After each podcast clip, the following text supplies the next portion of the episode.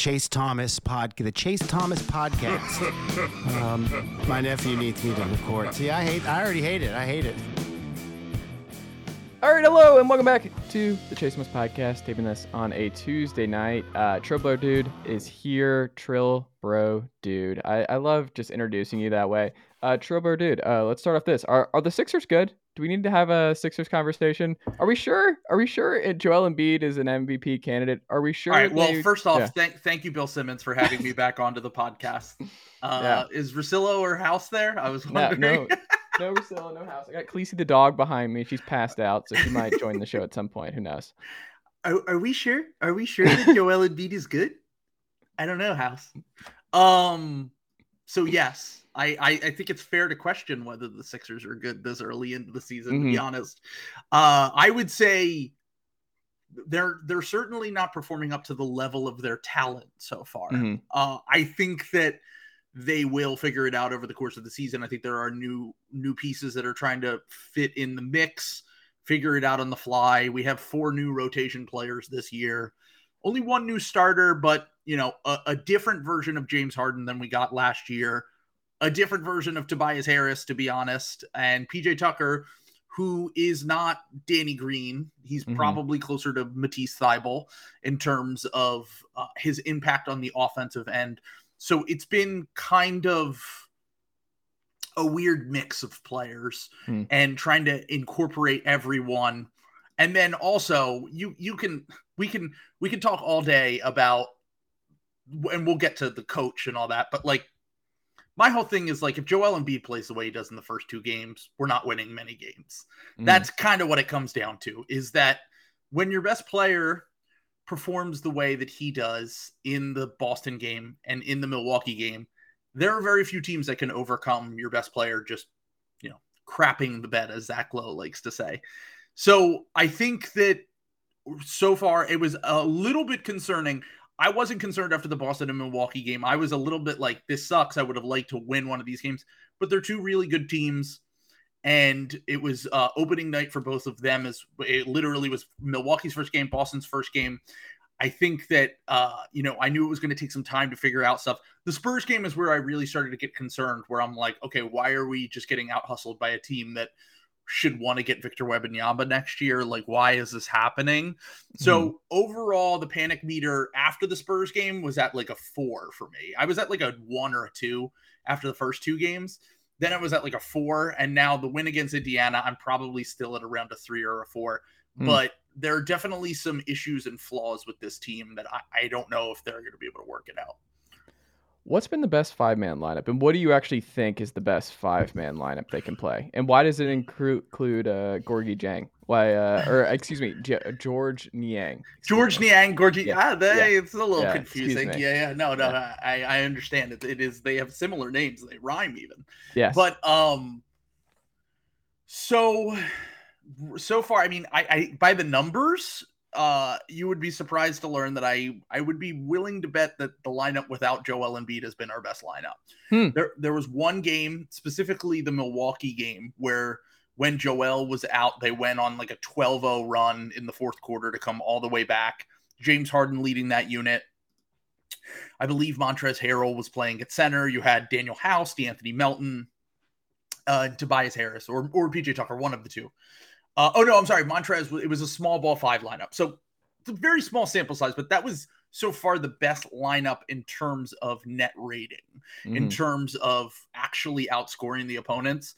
I, I would imagine, I would hope that over the course of the season, that the best lineup is the starters, because if you look at the Joel Embiid era, if you look at James Harden's history, their starting units usually have a plus 10 to plus 20 net rating. When Harden got here last year, from the time, you know, playoffs, it was a little bit different, but in the regular season, the starting lineup, even when it had Matisse Thybulle, it, whether it was Danny Green or Matisse Thybulle in that fifth starter spot, the Sixers had like the highest net rating of any starting lineup in the NBA post Harden trade. Mhm. Offensively, they were unstoppable. They had like a 123 offensive rating. It was crazy. Now, just to put it in context, it's more like a 116. They're at like a plus eight. They were at like a plus 17 or 18 last year. Mhm. So I would hope it's the starting lineup. I think one of the things about that I hope they figure out over the course of this season is kind of what what lineups work best with Joel, what lineups work best with Harden. Because last year the issue was when you put Harden on the bench, the Sixers really struggled on offense, and when you put Embiid on the bench, the Sixers really struggled on defense. It seems like so far, at least to start the year, those Harden lineups have kind of at least figured out how to outscore the opponent. And especially those small ball lineups PJ Tucker, where you can space the floor for Harden, you can let him cook. I think that those could be really successful. And I think that the Embiid lineups are basically just going to come down to how how good is Tyrese Maxey as the lead perimeter creator and how how many 3 and D guys can we put around him? Can Tobias mm-hmm. Harris play with that unit and be a, a viable 3 and D guy? Can uh, Danuel House start actually making threes? Can De'Anthony Melton start making threes? So there there is a ton of variety and a ton of options that they can do. They have multiple backup center options. They have multiple wing options. I'm just not really sure. I, I'm hoping that the the starting lineup is the one that ends up having the best net rating, and I think over time it will. Interesting. Um, how much of this is on Doc? Like, ever, it's the first place you go when there's any kind of struggling with any kind of team. It's you go to the coach. But in terms of what you actually seen this year, TBD, what, uh, how much of it falls on uh, Doc Rivers? So the first two games, I'm not placing pretty much any blame on Doc. Uh, okay. You know, look, like, were there things he could have done better? Yes, absolutely. Every coach is going to have issues throughout the course of an 82 game regular season. Once again, Joel Embiid was terrible in both mm-hmm. of those games. Literally the worst games I've ever seen him play as a Sixer. Like that one point game in Toronto, like you might look at the box score and be like, he scored 25 points. How could he have been that bad against Boston? I'm like, I'm telling you, it was worse than the one point game that he had against the Toronto Raptors a few years ago. Hmm. Like he was a disaster on defense. Com- could not uh, defend anyone in space was mm-hmm. dropping way too deep into drop, drop coverage so guys could walk directly into pull up mid range shots, pull up threes. No one could fight over screens, so it was just they were. It was basically just whatever the Celtics wanted at any time. Mm-hmm. Offensively, anytime he touched the ball and faced a double team, he could not read anything. He was not able to get the ball out. He was not able. He, he turned the ball over a ton, which led to a ton of points on the other end for Boston. He was a disaster, mm-hmm. and he was a disaster in the third quarter of the Bucks game too.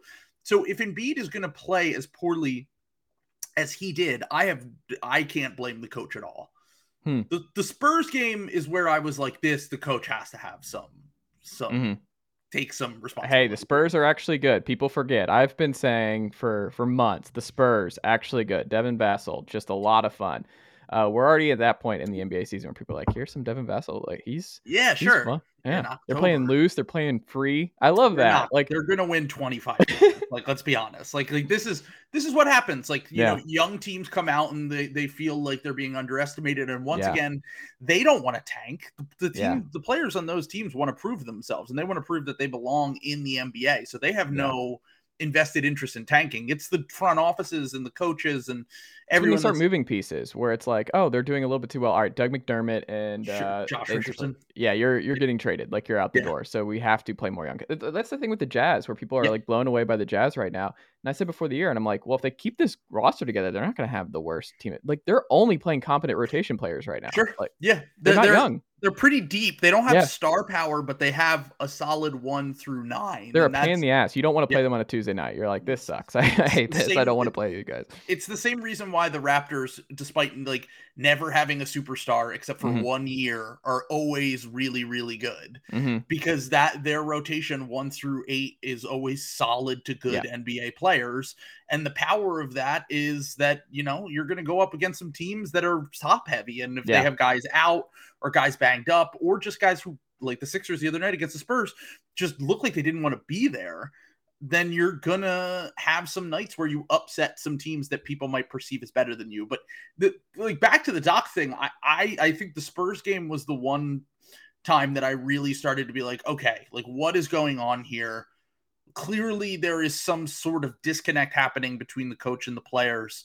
If this one of the things that happened in the Boston game, and not as much in the Milwaukee game, but like even in the Milwaukee and the Indiana game, the offensive numbers might not look great for those teams, but they were getting wide open looks and just missing. So the Sixers perimeter defense and the Sixer, and that might be a roster construction issue. That might be uh, Joel Embiid is out of shape and we're playing a drop coverage and we're, we're not playing him at the level as much and things that he was able to do last year when he was in better shape and he was injured this offseason. That might be a number of things. James Harden and Tyrese Maxey at the point of attack is not going to always have great results. But I I do think that like the the thing that I've been saying about Doc, and I by the way, I know you're a Hawks fan. Mm. I've been saying get rid of Doc since the Hawk series. I'm just like I've seen. I bet you would say since Doc was a Hawk, like just get yeah, rid of no, that's what we talked about here, last yeah. time. It, was Mhm. yeah, and but my thing is like if you're if you want to win a championship, I don't think Doc Rivers should be your coach. Like I just don't think that he has the ability to. Now look, if he gets the 08 Celtics roster again, then Mm. sure, maybe he can win a championship. But he's not lifting your ceiling any higher. He might lift your floor a little bit higher because he's good at motivating guys and getting guys to play up to a higher level and whatever. And that's been his whole thing throughout his career. But if that's happening in the Spurs game, that's he's clearly not doing that. He's not doing Mhm. his job. He's not a brilliant X's and O's guy. He's not a great like I, I I'm just trying to figure out what he really does is my whole thing. And if his whole thing is You're trying to office space our guy. I know. I literally just had Derek Bodner on my podcast the other day, and he was like, "It's literally what would you say you do around like, like wh- that? That is what I feel like with Doc, where the the thing that Doc has always been really good at is getting through to players, Mm. making sure guys are in the right spots, getting them getting the most out of their talent. But he's not gonna scheme you to a win like Erik Spoelstra or Ty Lue or one of these guys that's like has a system that's proven. Yeah. So because of that, when you're getting into year three with Doc and the message might start to fade a little bit, and the star players are kind of like, what is what is this guy talking about? Then that's where you have to seriously consider moving on because And you have two good in-house options, right? Like you have Sam Cassell, who I'm still surprised has never gotten a head coaching shot Yeah, yet, and then. Dave Yeager, who, if you want to talk about like the the floor raiser, Sure. whatever you have to say about Dave Yeager, he's like the Eastern Conference Mike Malone, where you're just like, I'm not sure. Like the defense is always good. They always figure it out. It looks clunky. You're not sure what they're like you said, just the D'Antoni, you know what that coach is. You know Yeah. what certain you know what you're gonna get out of Erik Spoelstra. You know, like for a lot of different teams, what these coaching staffs are gonna bring out and what they're gonna try and do. But I think Jaeger was just one of those Kings fans. It was like, uh, are you sure? You are you sure you don't want to have Dave Jaeger? Like, I understand you want to have a more fun offense, but like, dude won games. Like Dave Yeah. Yeager wins games. Like, Yeah. he's a he's a floor raiser. the problem with the guy like Jaeger, who Mhm. he's the complete opposite of is it Yorger or Jaeger? I can never remember. I but- might just have always gone Yeager just because I think it's. Yorger, but I, I Is it Yorger? It might be. I mean, it's spelled that way, but I, I don't know. Yeah, I have no Uh, idea. I honestly can't I can't even remember. But Dave Yeager, def- come on the pod. Let's figure this out. You and me, Chase They- podcast. Let's go. they definitely have multiple guys that they could bring up. I think Dave's is like the opposite of Doc Yeah. in that like he's the X's and O's guys that doesn't want to have relationships with his players at all. Mhm. Like he's literally gone on record being like, "We're coworkers." Like I don't like I don't want to hang Yeah. out with De'Aaron Fox off like he's like that's not really my thing. Like it's a Saturday night, I'm chilling at home, like Yeah. whatever. Whereas Doc is more like he gets like I think Joel Embiid and James Harden like Doc. Like I Mm-hmm. think that there is a level of respect there for him because he was a player. He made an All Star team. He's won a championship. I think that most players, except for Ben Simmons, like Doc Rivers as a head coach uh, until they don't, is what Mhm. I'm trying to say here. Is like, you know, I think him and Chris Paul got along great. Then they had a falling out. I think that a lot of guys over the years, uh, Ray Allen, like there are plenty of examples of guys who had great relationships with Doc when they were winning and everything was going great. And the second that there was some adversity, maybe their relationship fell by the wayside. And that is something that if that is what is ends up happening with the Sixers, that's Mhm. where I think the Sixers could end up making a move where they're moving off Doc. Uh, That would have to come from James Harden or Joel Embiid. Like Derek Bodner said that on my podcast the other day. He's like, unless one of those two guys is going to Morey or Morey thinks that his job is in trouble, Mhm. those are the two only two ways that they move on from Doc in the middle of the season. But if Hmm. it is truly like like it was just a bad start, the team couldn't hit a shot, the defense, the pieces didn't fit, but they figure it out over the course of a season. I think that Doc will probably finish the year and they'll they'll it's kind of my thing is like there's kind of only two buttons left to push if you're Hmm. the Sixers. One is fire Doc Rivers, and one is trade Tobias Harris. I And- they'd say trade Maxey. No, I, I well, it depends. Who are you getting back? Because I Yeah. personally am so invested in, uh, you know, Maxey better sadly here, Mhm. um, that I I I think that if you're trading Tyrese Maxey, it has to be for an all NBA level player. And the reason I say that is because that's really your last move. Like, because if you miss on that, and then Maxey goes on to be a multiple time All Star, and he's still on his rookie contract for the next this year and next year, and you're moving on from him, and you're not getting back a Jimmy Butler or Kevin Durant or someone that is like a top 15, top 20 player. Like there were debates whether we should trade him for Donovan Mitchell over the summer. And I was like, look, if Tyrese Maxey has the same career as Donovan Mitchell, then that's a massive one. He hit his 100 percentile. Like he Mhm. hit the highest end possible outcome for him.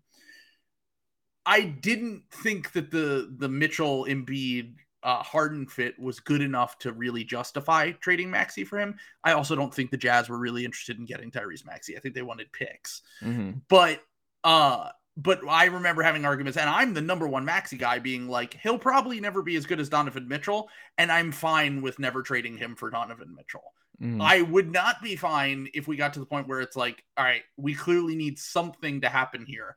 And there's a top 20 player who I view as a good fit with those two, with Harden and Embiid.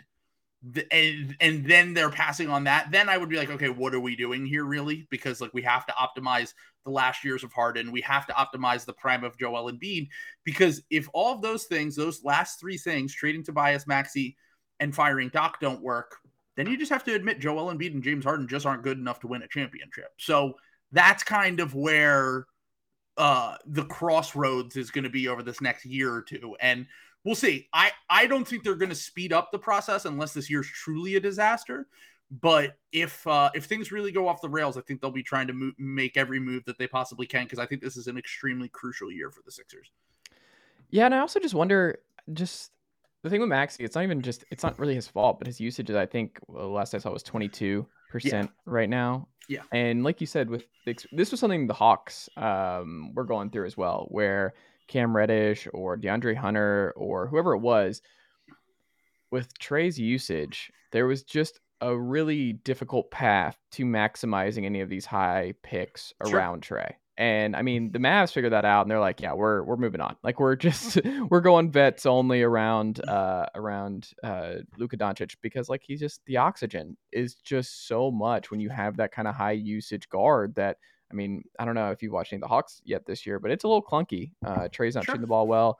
Um, DeAndre Hunter is not going to be a star. Cam Reddish is out the door. John Collins obviously not going to get the looks. and Onyeka Okongwu is not getting the looks, and you have Capela blocking him. It's just it's hard, I think, for fans to see like where I think it, with Maxey, I just wonder where is the path to him getting the usage necessary to become, like you said, the hundred percentile is Donovan Mitchell. Right. I don't think there's a path on this roster over the next couple of years, and these years are so critical for a young player to either become that ne- that guy or they're 25 and it's over and they're just a role player from here on out. So Sure.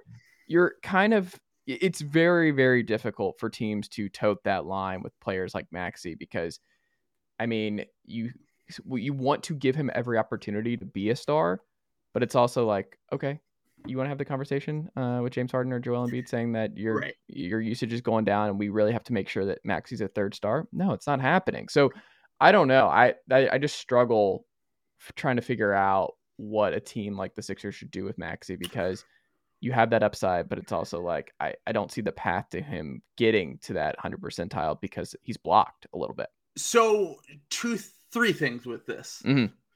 The first thing is that the difference between Cam Reddish and all those guys that you named, Mm, while you know John Collins may be a little bit different, he's a really good off-ball player.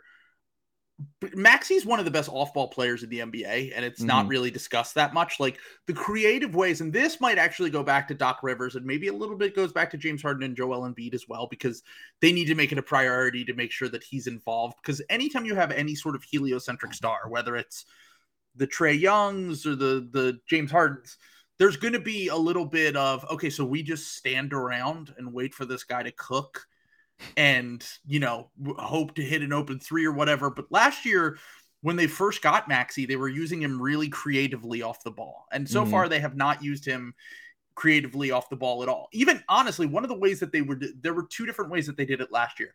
One, they would set they would set Maxey up in the corner, mm-hmm. and anytime that Harden's defender started to cheat, off of Maxey, He would hit Maxey with a pass, and Maxey is just like a speeding bullet.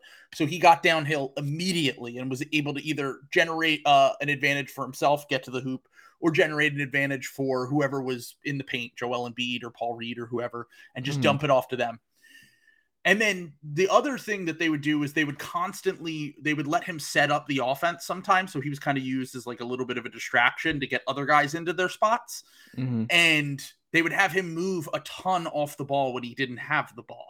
So hmm. they would they would run him off screens. They would do do little uh you know like uh, Iverson cuts that they were doing for him and Seth Curry last year to get them involved when they did not have the ball, and that was a way to keep them kind of active.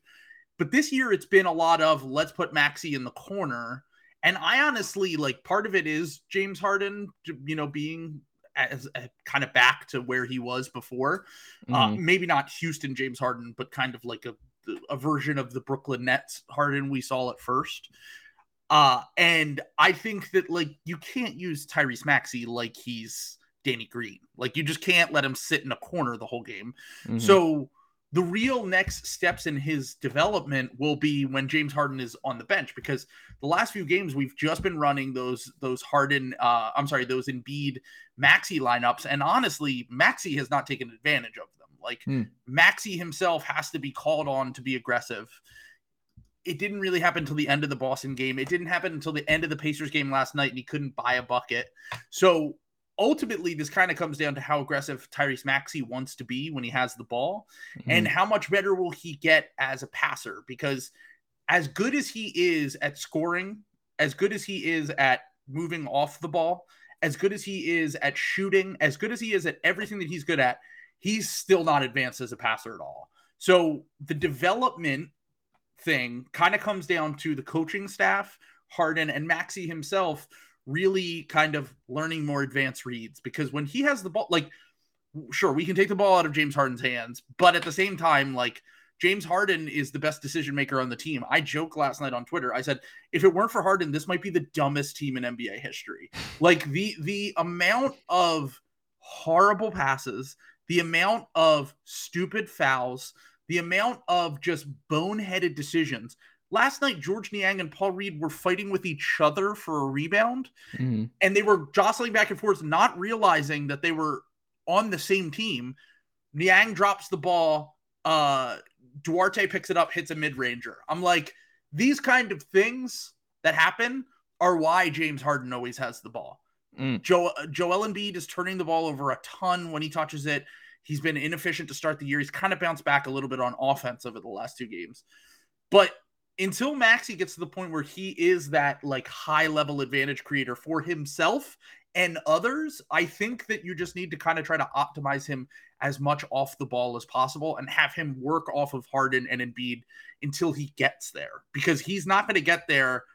He's not going to get there just force feeding him reps on the ball because it, the the advancement with passing stuff like you, you got to work on that in the offseason you got to work on that in practice you got to you got to be prepared for all that and then once you are up to a certain level then i think you deserve more of the primary creator reps that I, I don't think right now he's ready for. I think he's still at best a secondary creator eh, uh, you know attacking defenses when they're on a slant uh, off the ball when he's able to get get and go in, in transition, but he still kind of has a long way to go as a on ball primary creator that can lead an offense. So there you have it. TBD. Uh, Tyrese Maxey. He sucks. Um, no, he's better. Sadly, I still have all of my Tyrese Maxey stock, and I will never let it go.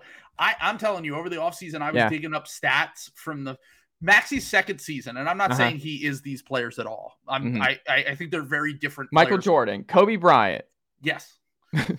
uh, but I, I'm not saying that he's these players at all because they're all very different players in, in different ways.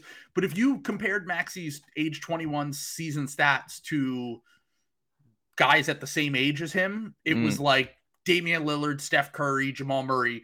So while he is a very different player and all of those guys are probably more primary on ball type creators, I think Maxey has potential to be one of the best second or third options in the NBA. And it's really up to him, the coaching staff, Harden and Embiid, to figure out how we can optimize him the best. How we did at the end of last year, which made the offense at the end of the regular season and in three or four of those Toronto games just absolutely unstoppable. Uh, what has been one common thread through each Sixers game that you've jotted down? What is one thing that you have found is consistent with every game so far? You want to go negative or positive? Uh, let's go negative. You're too the the Maxey stuff is too glowing. Like we gotta we gotta. People love the negative. People love to harp on the Oh, negative. duh. all my biggest podcast. Like I just had my biggest episode, uh, and it was literally is Doc Rivers on the hot seat. Like that's People love, love that. that. They Yeah. love it. They eat it up. hmm So negatively, the okay. So I talked about the transition defense earlier. The transition d- defense. There's a few different factors here. The main one is that when you have a post up center, hmm I think the Nuggets and the Sixers are going to realize how hard it is this year. hmm with the new take foul rules where when you are operating your offense out of the post on one end that those take fouls you used to be able to just like okay well if Joel Embiid misses a shot and he doesn't get back on defense at least we can foul the other team send him to the line whatever like Yeah. if they're they're going to get an advantage well now you can't do that because you, Mhm. they get the free throw and then they get the ball back so you're basically giving up more points per possession every single time and I think that the Nuggets and the Sixers are going to learn in a very hard way that you have to have some sort of alternative. You either have to have Jokic and Embiid completely buying in on getting back, and like Embiid and Tobias Harris was doing it last night too. Harden will do it, I guarantee. Complaining to refs has to wait. It has to wait.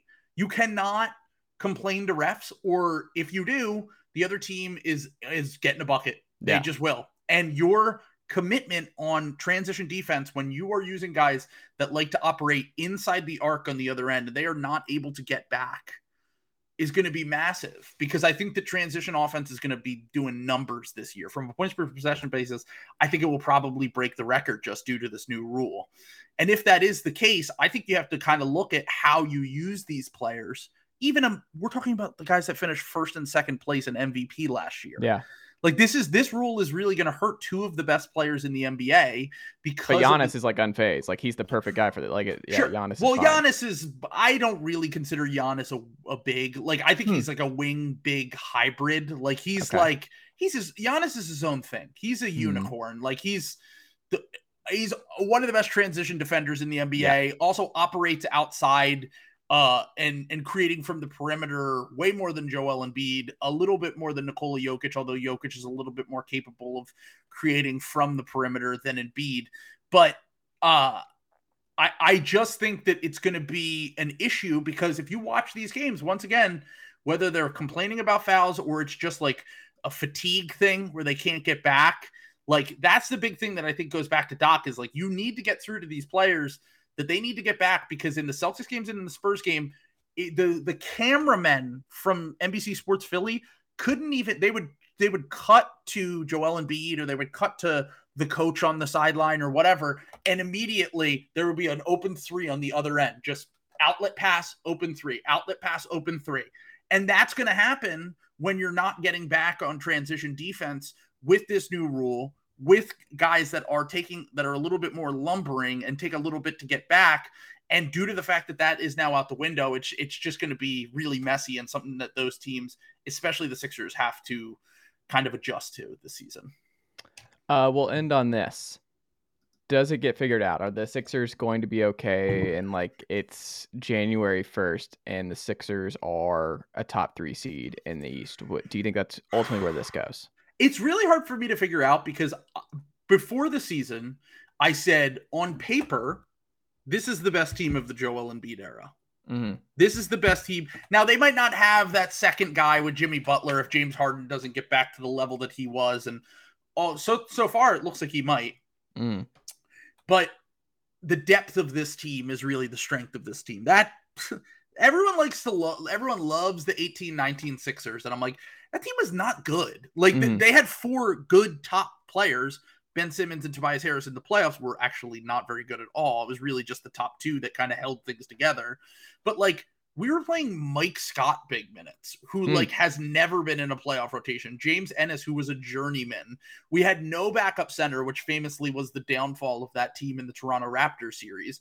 Like our, I can't. Who was our fifth starter? I can't even. JJ Redick. Okay, yeah, JJ Hmm. was JJ's good, but uh, but like the the the nostalgia for that team uh has always been a little bit weird to me because I felt like if they had kept that team and they had built on it into the next season, they would have been fantastic. But this team, I was like, my expectations haven't been this high for the Sixers going into a season since the 19 uh 20 season, the COVID season, that was a disaster for the Sixers, not just because of COVID, but because the Al Horford thing didn't work. Tobias Harris had a down year. Ben Simmons was probably his last really good year in the NBA, to be honest. And it was mostly when Embiid was out and we weren't winning a ton of games. So, like, we only won like 44 games. We were the sixth seed that year.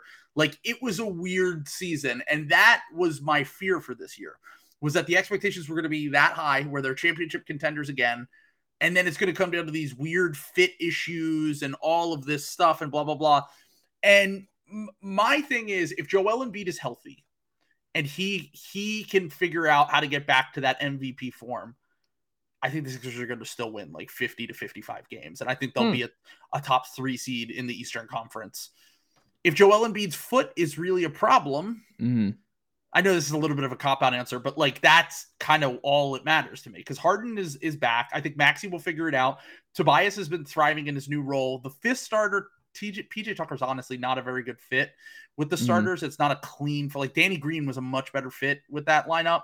Uh, and even Matisse Thybulle was for stretches of last year, even though uh, Thybulle can drive me crazy and he's not even in the rotation right now. But I would just say I would lean more towards they figure it out and they win 50 to 55 games. They're a top three or four seed in the Eastern Conference Then this being a disaster. But there are signs right now, especially on the defensive end, that this thing could go off the rails quick and they they, they might need to make some massive changes. We shall see. TBD. You got merch. You got your own show. You're all in on your podcast and everything That's else this year. Very excited Patreon. and very happy for you, sir. You got a Yes, Patreon. You're that's all right. in. What would you like to plug as we wrap up here, man? So follow You Know Ball on YouTube. You can tag me in this if you would like. Yeah. oh yeah, Uh, they have tags now on YouTube. Yes, you can tag me in the title even. You know, Ball with Oh. Pro Dude. Yeah, I I, I didn't know you started do doing that. that when people come on the pod. Uh, but yeah, so we're trying to build up our following on YouTube. You can also Mm. subscribe on Spotify, Apple Podcasts, all that stuff. If you become a fan of the podcast from there, Yeah. subscribe for the Patreon. Check it out. We also got a lot of we have like some really big announcements coming up about some other things, but I will just leave it at that. Brian Kalanja joining TBD. Yes, Uh, full time co-host. Yeah. There you go. Uh, TBD, nothing but uh, the best for you, my friend, and uh, we'll have to reconnect again soon. Thanks, bud.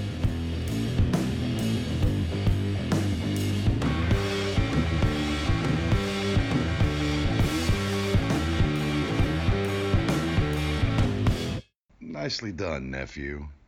Chase Thomas Podcast. Hell yeah.